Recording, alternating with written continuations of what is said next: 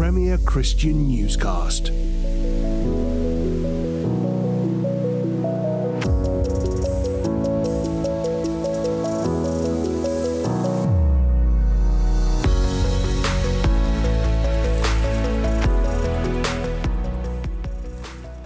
Last month, staff at BBC local radio stations went on strike in protest at major cuts heading their way.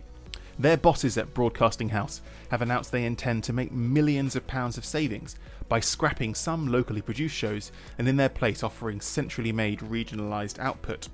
One of the areas affected most will be Sunday services and religious broadcasting, with many local shows cut and replaced by programming produced nationally. These cuts come at a time when Christians from various parts of the church have accused the national broadcaster of marginalising their faith. Is the BBC really trying to squeeze out Christianity from its schedules? Should Christians be fighting to defend their quotas and protected slots, or is this actually just a dead end? And what is religious broadcasting actually for?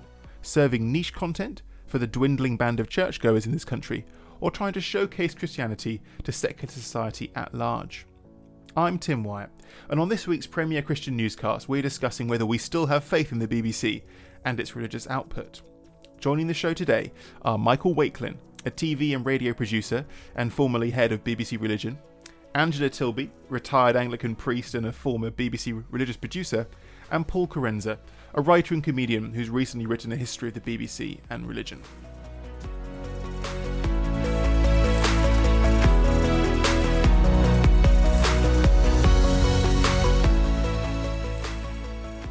Well, hello all, and thanks for joining us on the show today. Could I start by asking you each to introduce yourselves briefly? Paul, why don't you go first? Thank you. Hello, lovely to be here. I suppose I'm Paul Kerensa. I'm mostly known as a comedian and a writer, and I do some religious broadcasting, including Pause for Thought on Radio 2. And more recently, I've been particularly fascinated with broadcasting history and doing a huge project there to document the origins of British broadcasting, and particularly falling down the rabbit hole of very early religious broadcasting and what came before the BBC and then the very early BBC religious broadcasts. Awesome. Angela, would you like to introduce yourself? Yes, I'm not sure if I count as very early religious broadcasting, but I have been doing it for about 50 years. I joined the BBC in 1972 as a researcher on the Sunday programme, which was then on Radio 4. And I then was a radio producer, then television producer, and I did that for 22 years. And then I was ordained, and I taught in a theological college, and I worked in a parish and a cathedral, and I'm now retired canon in Portsmouth. So it's been but I still contribute quite a lot to Thought for the Day and the Daily Service. And Michael, who are you?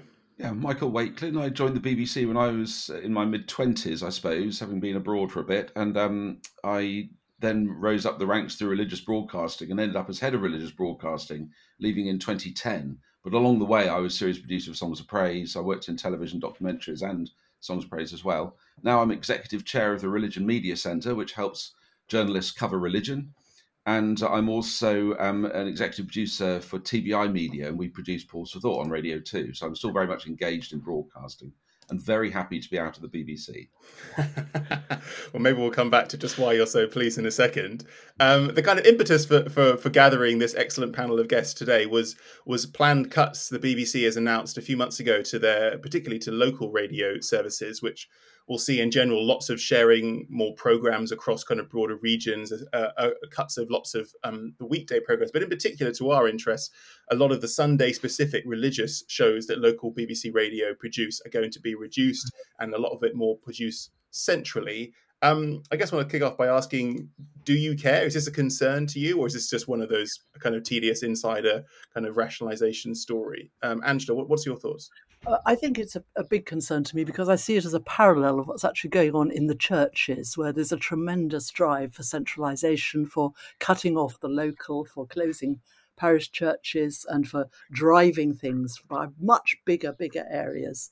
I think actually this is disastrous because actually, faith is incarnational. It grows from the ground, and it needs that neighbourliness, that contact. So one of the very good things about local radio was that it gave a voice to smaller than just regional and national communities. It enabled people to really get to know who they were serving. And so if you cut, you share all right, you get something, but you don't get that sort of immediacy of being on the ground, knowing people, knowing your communities, knowing what's going on. And it's a trend that's all over British life at the moment, but the churches is perhaps the closest parallel when it comes to religious broadcasting. Mm.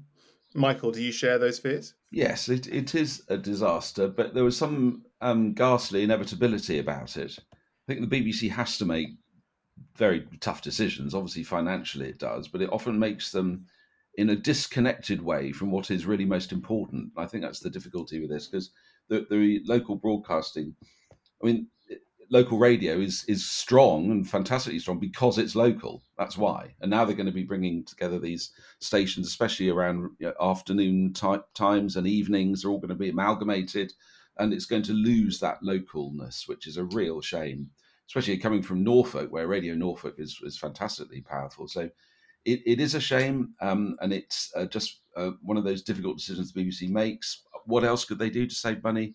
That's hard to say, but this is obviously going to damage them in the... Pay their celebrities less.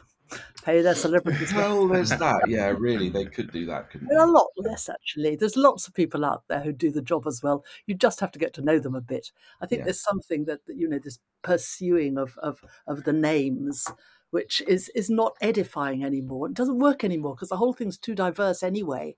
So you don't get national names in the way that you once did. BBC can't control that. So it might as well go with the trend.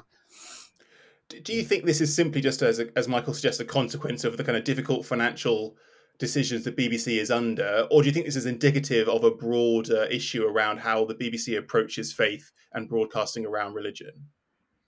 Well, it's been doing it for years, as Angela will testify. They've been cutting back on the kind of safeguarded religious programming. I don't detect a conspiracy about that in particular, not now. But we did lose a lot of programming when things like Everyman and Heart of the Matter were axed. Everything became up for grabs to the independents.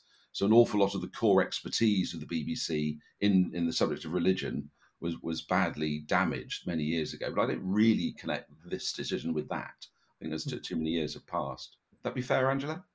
I think that's right. And I must say, as someone who still contributes, I am really impressed by the professionalism of those who produce and manage the programmes. I know they work under tremendous strain. It's much, much harder work than it ever was when I was a radio producer.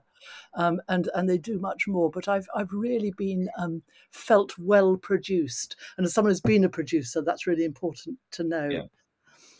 Paul, you've obviously done a big kind of look back through history at religion broadcasting on the BBC over the last century. How does its offer today compare to previous eras, do you think? Well, I think you do, firstly, even away from the religious broadcasting in terms of the regional, you go back 100 years, and back then there were complaints about the centralisation of the BBC and the fact that Reith was trying to take over from the regions, because the BBC started as a regional offering in terms of broadcasting. You know, it began with London and then Manchester and Birmingham the next day, and very quickly popping up around the country.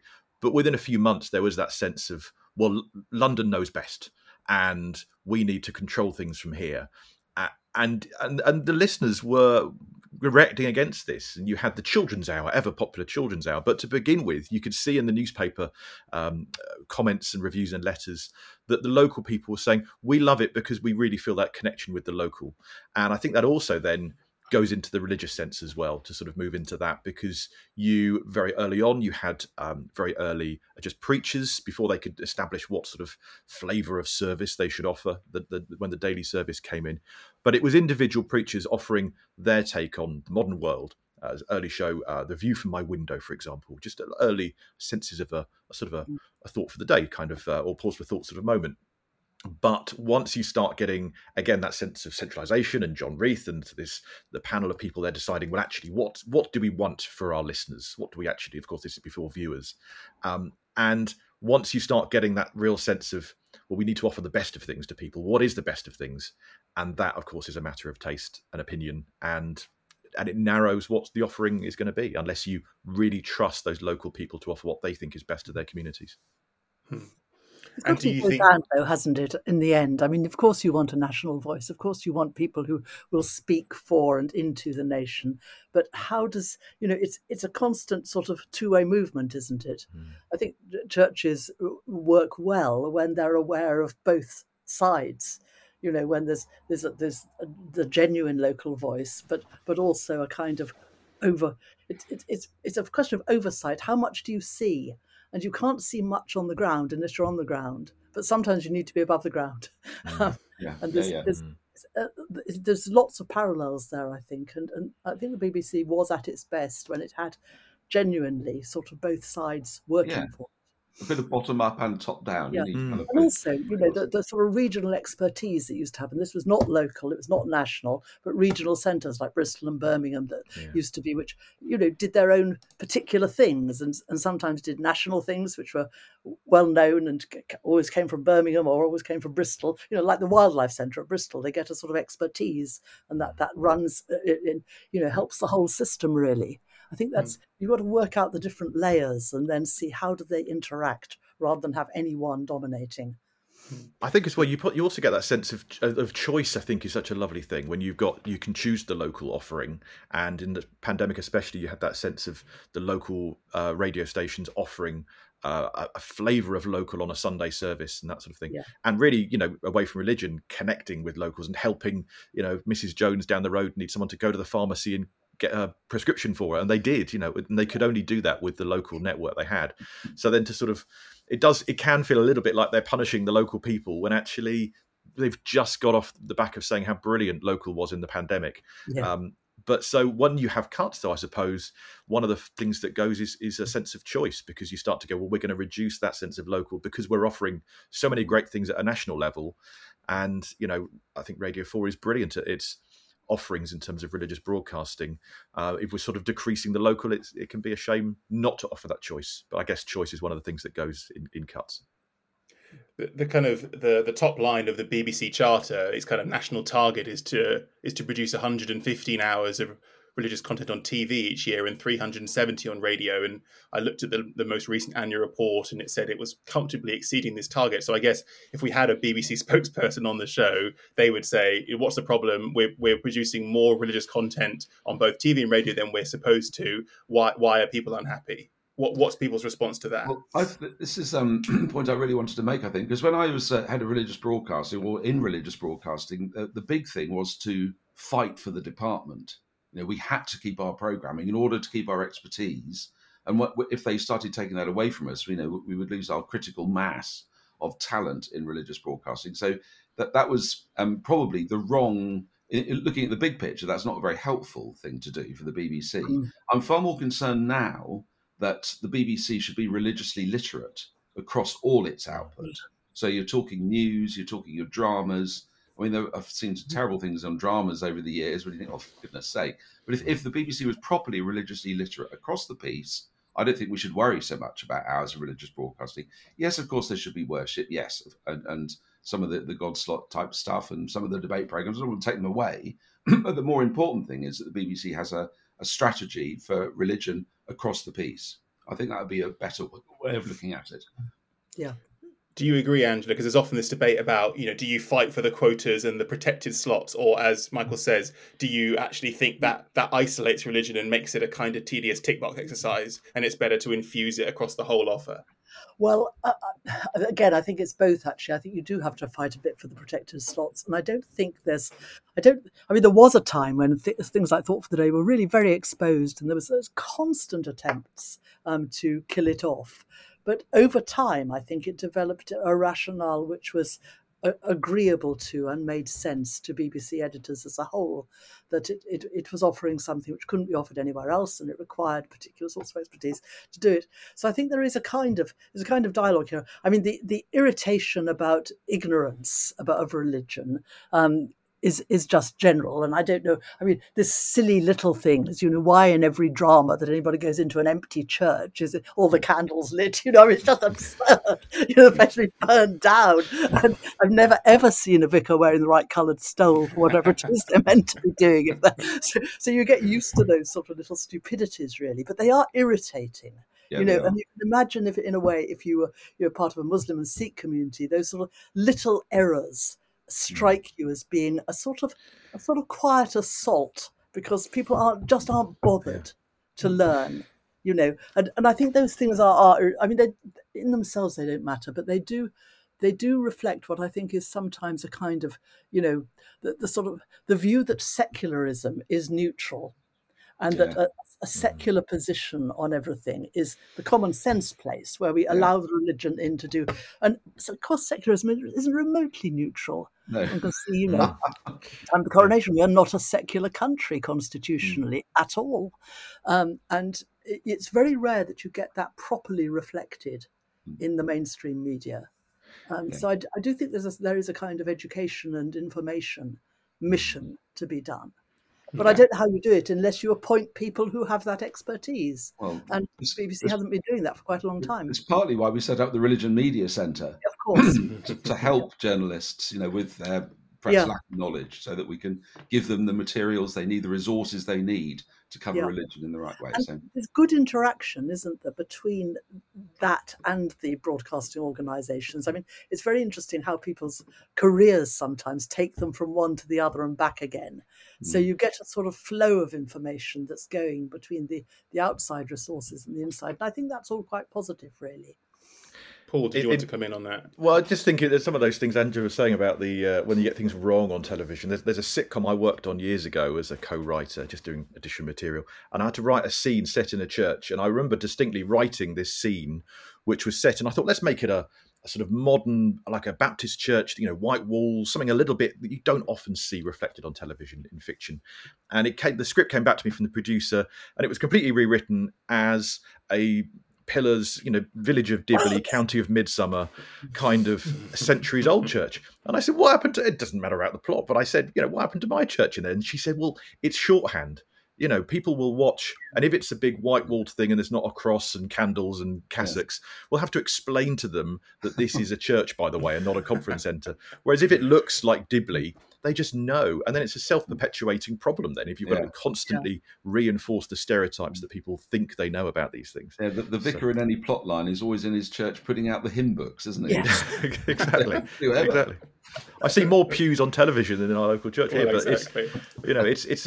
But then a few years ago, I remember there was some sort of brief document that I saw go out there saying from the BBC, we need to put religion through all of our programmes, soap operas, dramas, comedies. We want religion across all these things. And I thought, brilliant, lovely. Now's the time to repitch that religious sitcom I had for Radio 4 years ago.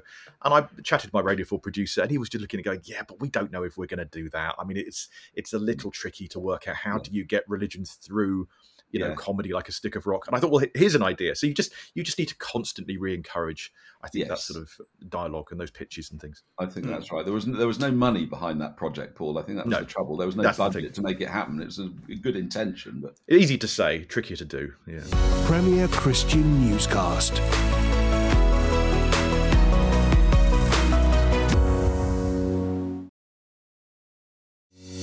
Premier Christian Newscast.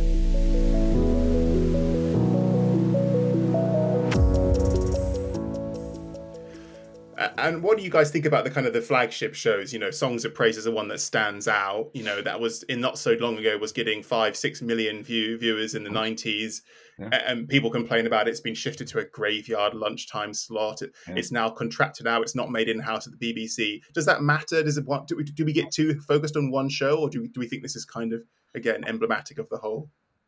Why don't you go first on that, Angela, and I'll pick up the history perhaps after you were sort of more across it. Okay, well, you know, I worked on Songs of Praise for a time.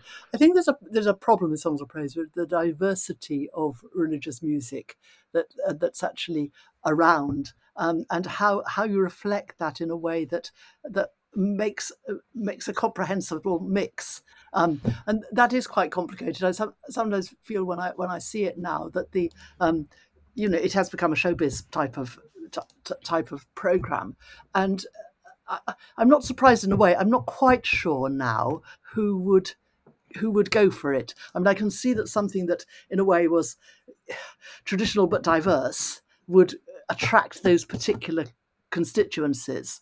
But at the moment, it's a bit like something that's been created for television, which I'm sure is part of the purpose. And because television doesn't understand religion, you're not going to get a comprehensible show out of it. And I think that's a real problem which nobody's really wrestled with. I think certainly if the traditional Songs of Praise that was made 30, 40 years ago was on in prime time, it would look very odd. Now, I think. So when I became series producer, we started trying to make it a bit more show busy. And at one time, we were attracting all the kind of record pluggers of middle-of-the-road music were coming to our door because we were one of the big music shows on telly, believe it or not. And we were frightened of this business of going further and further into the afternoon. And we used to joke about it that one day we'll be on at lunchtime and, you know, hey, Songs of Praise on at lunchtime now. So that's a bit of a shame. But I do think, I mean, it's popular amongst the older Christians in the country, I think. But the job it does of telling stories is what we introduced alongside some celebrity element to make it more attractive with great lighting and a nice mix of music. It's a very good show. And they've very much stuck with what we set up back in the early 2000s rather. 200s, so very much similar to that now. Yeah. Why have the audiences declined then, do you think? Why? Well, they were declining, even though we used to get 4 or 5 million. And then I suppose gradually they were going down. And then once they started moving early in the day, of course they went down because people aren't available in the same way. Yeah. You're not going to get 4 million people at lunchtime. It's fascinating to think you just said there about the it was, you know, one of the places you could go to plug an album, for example, or something like that. I love the idea that when Top of the Pops went, that for Songs of Praise it's an opportunity. You know, you could get Stormzy on there talking about his latest single or something. And you know, we tried everyone. Believe me, we tried. That's everyone. Great. But certainly people like Catherine Jenkins, Bryn Terfel, Alan Jones himself. You know, we were Russell Watson. We were big market. But it's true. I mean, and there were some brilliant producers. I mean, Andrew Barr, who's just died, who's very, very important in bringing in the whole Black Pentecostal gospel music into television, both in on TBS, where he was looked after religion, and on Songs of Praise. And you know, he was one of those people who just had his ear to the ground. He knew rap was going to be important long before anybody else did. I mean, you know, and that kind of insight and expertise is really, really important for a show like Songs of Praise. You've got to know where it's coming from next. Yeah.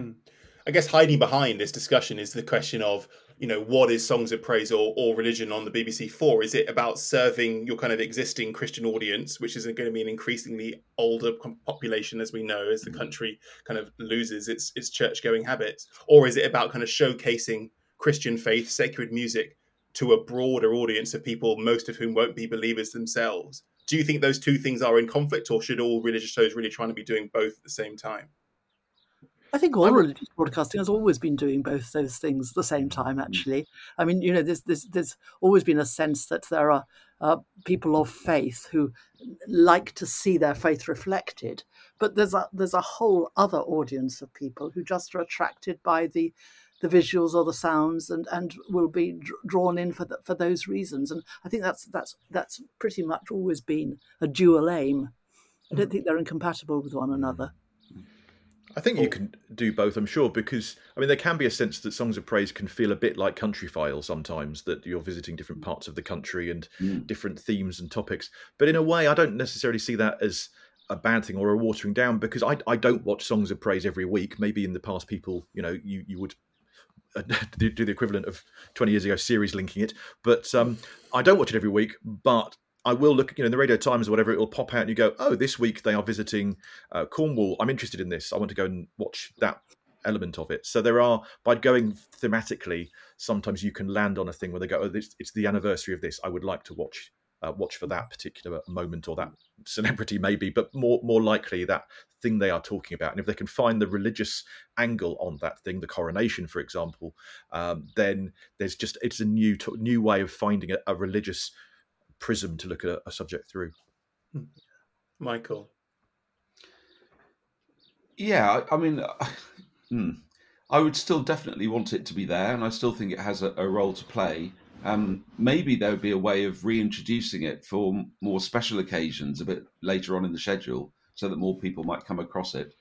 But I approve of what I see now, and I still think they're doing good jobs with certainly the Countryfile type thing, the thematic thing, marking the big occasions. you know, we've I know at TBI we would love to take it on. We've pitched for it, but haven't won it yet. But no, maybe one day.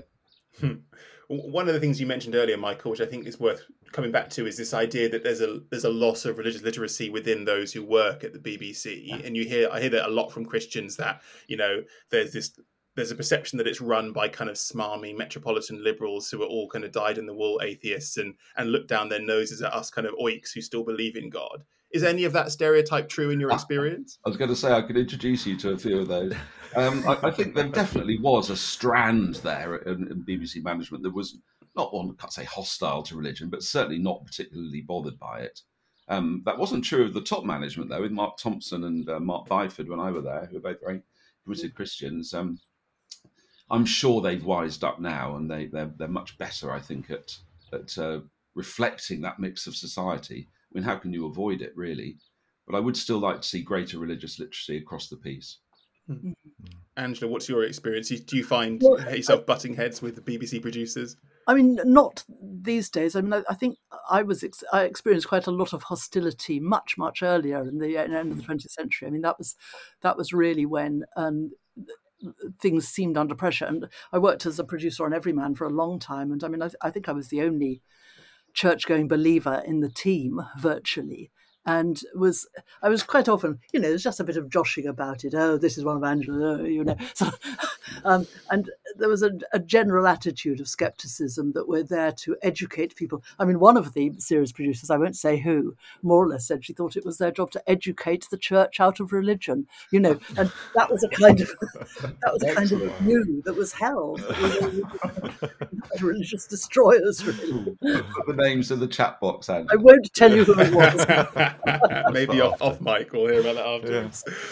Yeah. I mean, how do you feel, Paul, as a church-going Christian yourself, when you turn on the radio? Do you experience kind of that talking down to, or do you feel like actually there's lots of they're taking this seriously? They're not just treating it as a kind of a niche hobby they have to pander to occasionally.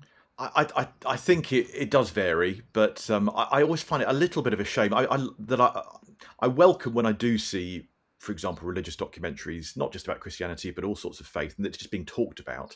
But so often, I encountered it recently, and I, looking through the listings, thought, oh, there's some little religious documentaries coming up. That looks quite nice. Oh, yes, it's Lent, isn't it? That's right. They pack them all into Lent.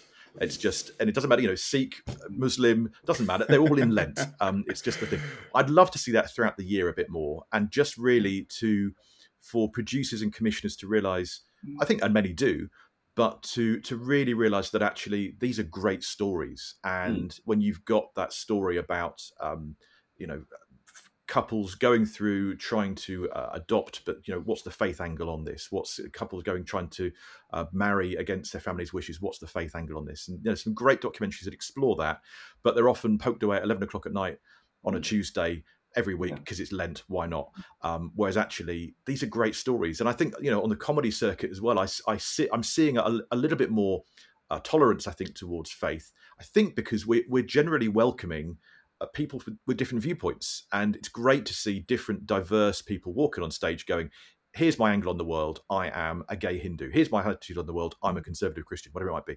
But as long as you've got a firm sense of who you are, what your view of the world is, then I think there's some great stories to be told there. And I think TV and radio need to keep, you know, finding them and telling them. I think overall the BBC and other broadcasters have done a great deal for inclusivity and recognition of diversity in society, and it is much. It's you know, in a way that they've done it in a sort of respectful way. I mean, very much as the late Queen said in 2012 about, you know, the role of talking about the Church of England is not just to promote itself, but to make it safe for people of all faith traditions and non-faith to be who they are. I mean, it was a real kind of nugget of the role of public institutions, really, in making faith possible. And I've got a theory which may be completely wrong, that actually the devotion and goodwill with which Muslims keep Ramadan and witness to their faith, I think it will ask questions of the sleepy Christians, you know, to say, how do you actually keep your faith in a publicly responsible way? And could spur to sort of revival, because you actually got a community who are living it seriously and communally in a way that we haven't really done very much as a whole. So I'm quite hopeful about the next generation as far as faith goes. I don't think it'll necessarily look much as it has in the past, or sound much as it has in the past, but I think it'll be there.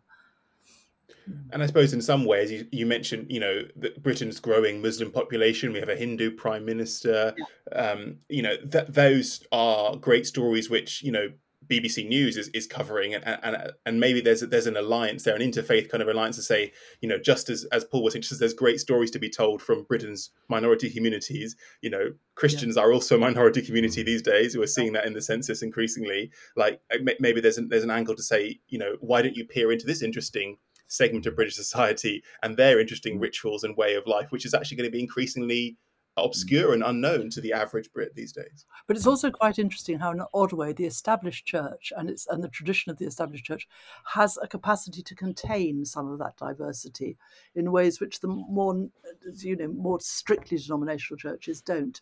And I think that's really extraordinary. But I think it is true increasingly. You can see that interaction, that the institution somehow widens. It doesn't compromise itself.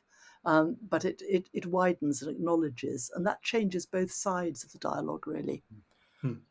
Paul, did you want to come in there? Well, I was just thinking, in terms of the way that broadcasting has changed, and religion has changed in the public sphere as well, that actually, if you know, it's a whole different conversation if we're sort of giving up the centre ground, so to speak, or the mainstream thing. But certainly when broadcasting began, there was that sense that, you know, Reith came in and decided that I need to use this public service to tell people about God and religion and for teaching, you know. And he, in fact, before he even got the BBC job, he came to London for work and went straight to church because his father was a Presbyterian minister, and heard this sermon reading from Ezekiel, who will stand up for the gap in the land, who will stand up for the moral fibre of the country. And Reith sort of left church going, I don't know what to lead yet, but I will find that thing. And he'd never heard of radio at this point. So then when he starts to use this for that, it's very different from what we're talking about now in terms of maybe Christianity almost on the fringes and finding those stories, because nowadays we are, I think quite rightly, saying there are some great stories on the fringes and in the gaps, and what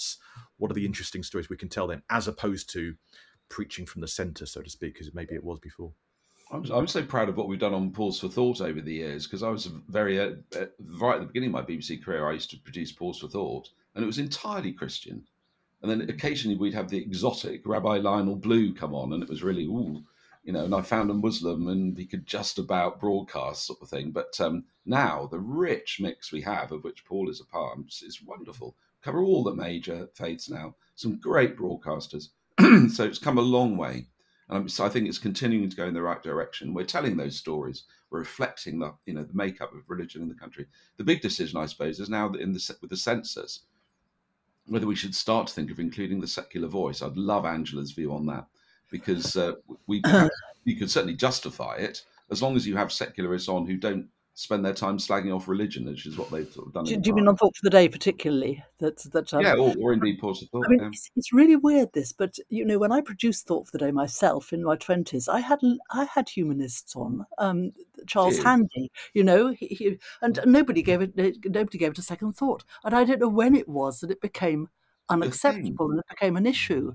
I mean, not all the time, but, you know, if you have somebody who has something to say that speaks to the spiritual in people, I don't see that there's a particular problem. What I think is really difficult is when it becomes a matter of almost quotas. You know, British Humanist Society has to have 1.5 people per year, you know, and then it just becomes very tedious and very stupid, because actually it's not what people belong to, it's what their insights are, which is what counts.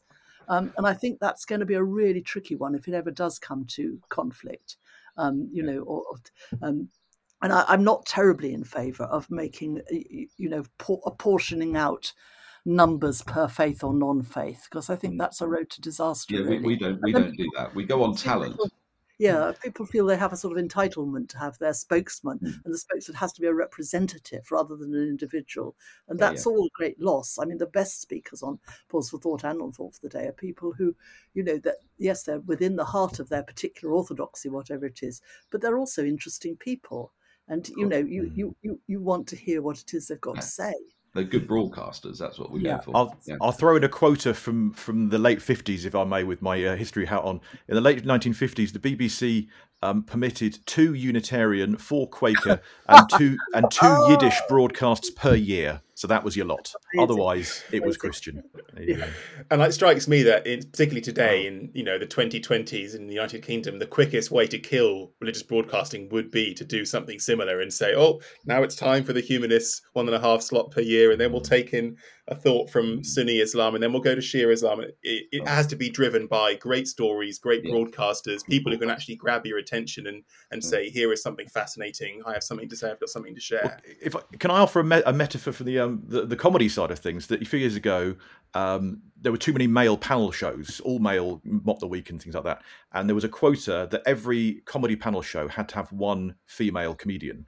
And it meant for a good couple of years, you're watching them and everyone would watch it going, well, that's her. She's the quote. She's the one who's just taking the place because she's female.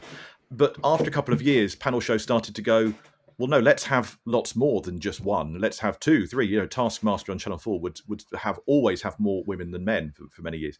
And as a result, we've forgotten that now, and quite right too. You sort of just go, they're all good. They're all just good. So if we can just spend a bit longer, maybe rather than doing the quota thing, maybe just finding out, let's just get the best people.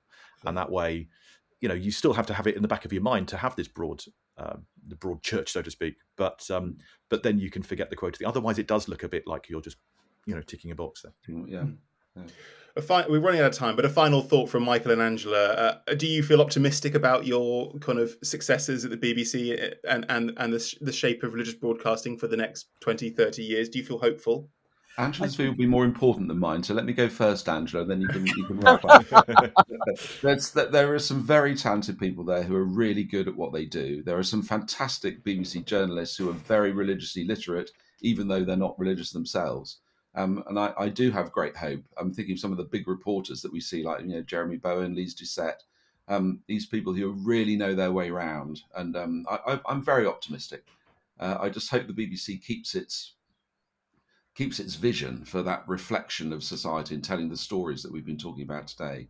I think they will. There are some wise people there. Angela. Yes, I think I have a sense about the institutions in general that we don't give enough attention to our Judeo-Christian roots, and BBC religious broadcasting does its bit for this, but it's a much wider issue about how we keep, it used to be said, the rumour of God alive. That is Joel Priestland, human. It wasn't Priestland, actually. It was an psychologist, but Priestland quoted it very often. Oh, but it was. I mean, it's this idea that somewhere or another in our deep roots there is this series of beliefs that come out of the Christian tradition, and actually they do interact and intersect with other faith traditions. But it's really important that they are nourished. And I don't think they're well nourished at the moment by the churches, actually, very well, who don't seem to understand their own theology or their own traditions and background very adequately. But they're really important. If we spend our time saying, as people have over the last 3 or 4 years, nothing quite works in this country. Why doesn't it quite work? Well, a lot of it's to do with ethical ideals which have been abandoned by institutions, by the failure to pass on traditions of honesty and honest dealing and fairness. A lot of the stuff which isn't working is because we've lost our faith. And I think we need to go on drawing people's attention to that. Yeah. Well, that seems like an appropriate moment to draw our conversation to a close. Thanks very much, Paul, Michael and Angela. It's been great having you here and kind of eavesdropping on that very well-informed and interesting conversation. I hope everyone enjoyed listening to that as well. And we'll be back next week with another show. But until then, bye-bye.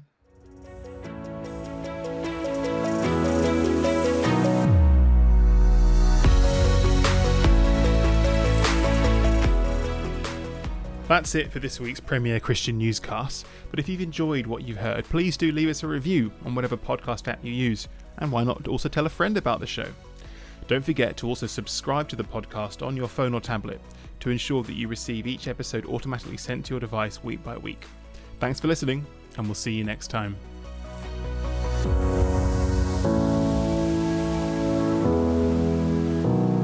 Premier Christian Newscast.